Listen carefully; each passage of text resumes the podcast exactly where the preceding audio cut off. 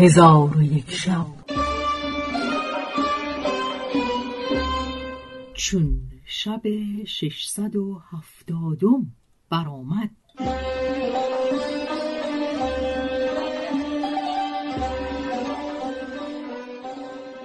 گفت ای ملک چون آن دو مرد قصه فخرتاج با ملک قریب باز گفتند ملک قریب ستاره شناسان حاضر آورد و به ایشان گفت تخت رمل بزنید و حالت فخرتاج ببینید که او زنده است یا هلاک گشته. ایشان تخت رمل بزدند و گفتند ای ملک ملکه زنده است و فرزند نرینه ای زاده و اکنون هر دو در نزد طایفه ای از جنیانند ولکن بیست سال از تو دور خواهد ماند. ملک قریب زمان دوری حساب کرده دید که هشت سال است از ملک فختاج دور گشته. آنگاه رسولان به قلعه هایی که در فرمان شاپور بودند بفرستاد. همگی از راه فرمانبرداری بیامدند تا اینکه روزی از روزها در قصر نشسته بود که گردی بزرگ پدید شد. کلیجان و قورجان را از بحر آگاهی بفرستاد. ایشان بپریدند و سواری از سواران لشکر را رو بوده به نزد ملک قریب بیاوردند و گفتند ای ملک این از لشکریان است. خبر ایشان از این باز پرس قریب گفت این لشکر از کیست؟ گفت ای ملک این ورد شاه پادشاه شیراز است که به مقاتله تو همی آید.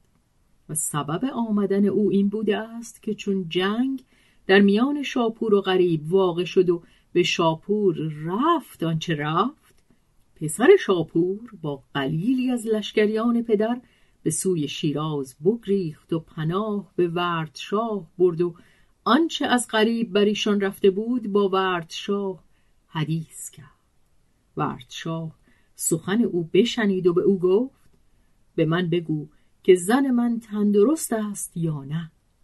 پسر شاپور گفت زن تو را قریب بگرفت.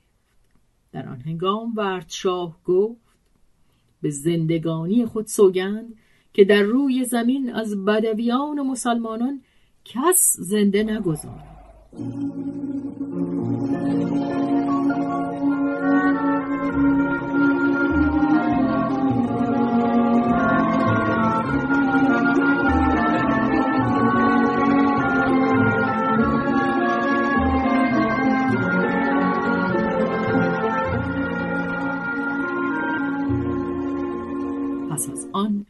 کتاب ها به نایبان بلاد خود بنوشت و ایشان بپذیرفتند.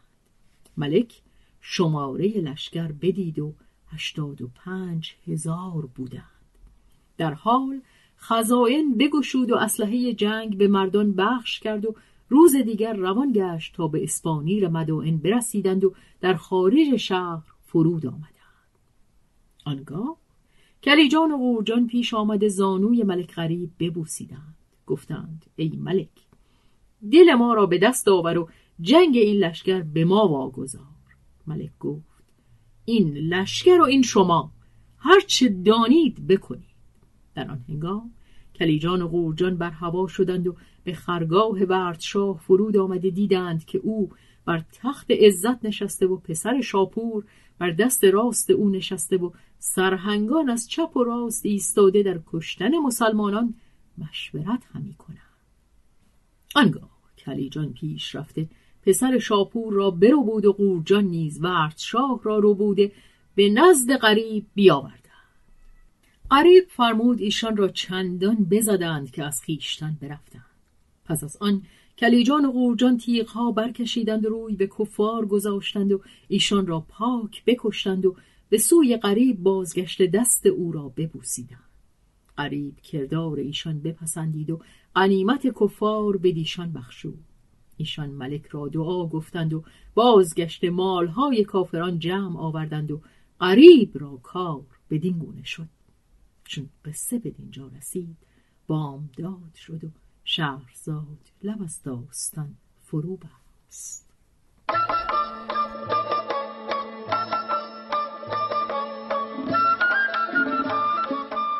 قصه گو شهرزاد فتوحی تنظیم مجتبا میرسمی